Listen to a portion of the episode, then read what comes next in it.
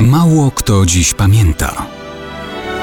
Datownik historyczny prezentuje Maciej Korkuć.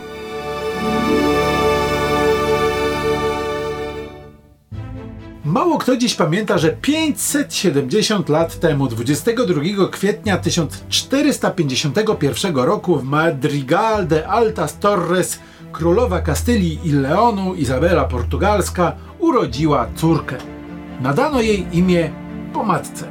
Choć nie zaplanowano, aby kiedykolwiek zasiadła na tronie Kastylii, historia potoczyła się tak, że została jedną z najpotężniejszych władczyń ówczesnej Europy. W dziejach znana jest jako Izabella Katolika, czyli Izabela Katolicka. Ojciec zmarł, kiedy miała 3 lata. Matka popadła w psychiczną chorobę.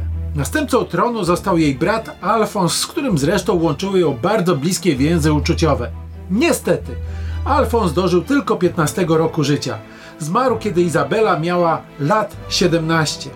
Pretensje do tronu wysunął w takich okolicznościach jej przyrodni brat Henryk. Różne napięcia z tym związane zakończyły się tym, że on ostatecznie uznał, że Izabela odziedziczy tron po jego śmierci. Śmierć przyszła szybciej niż ktokolwiek się spodziewał. Izabela, już wtedy żona Ferdynanda Aragońskiego, zostaje ogłoszona królową. Na tle rywalizacji o tron wybucha wojna z Portugalią. Wierna Izabeli armia odnosi zwycięstwo pod Toro. To utwierdza władzę Izabeli jako królowej Kastylii, Leonu i Aragonii. Wkrótce rozszerzy swą władzę także o Andaluzję.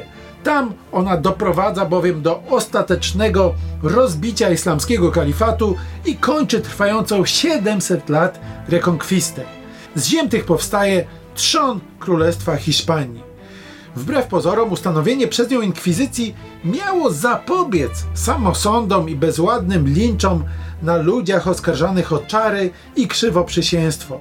Ale i w tej instytucji nadużycia stały się częścią rzeczywistości skądinąd typowej dla tamtych czasów na zachodzie. Sfinansowane przez nią wyprawy Krzysztofa Kolumba przyniosą odkrycie nowych kontynentów. I tak Izabela Katolicka, która nie miała być królową, stanie się władczynią potężnego imperium kolonialnego.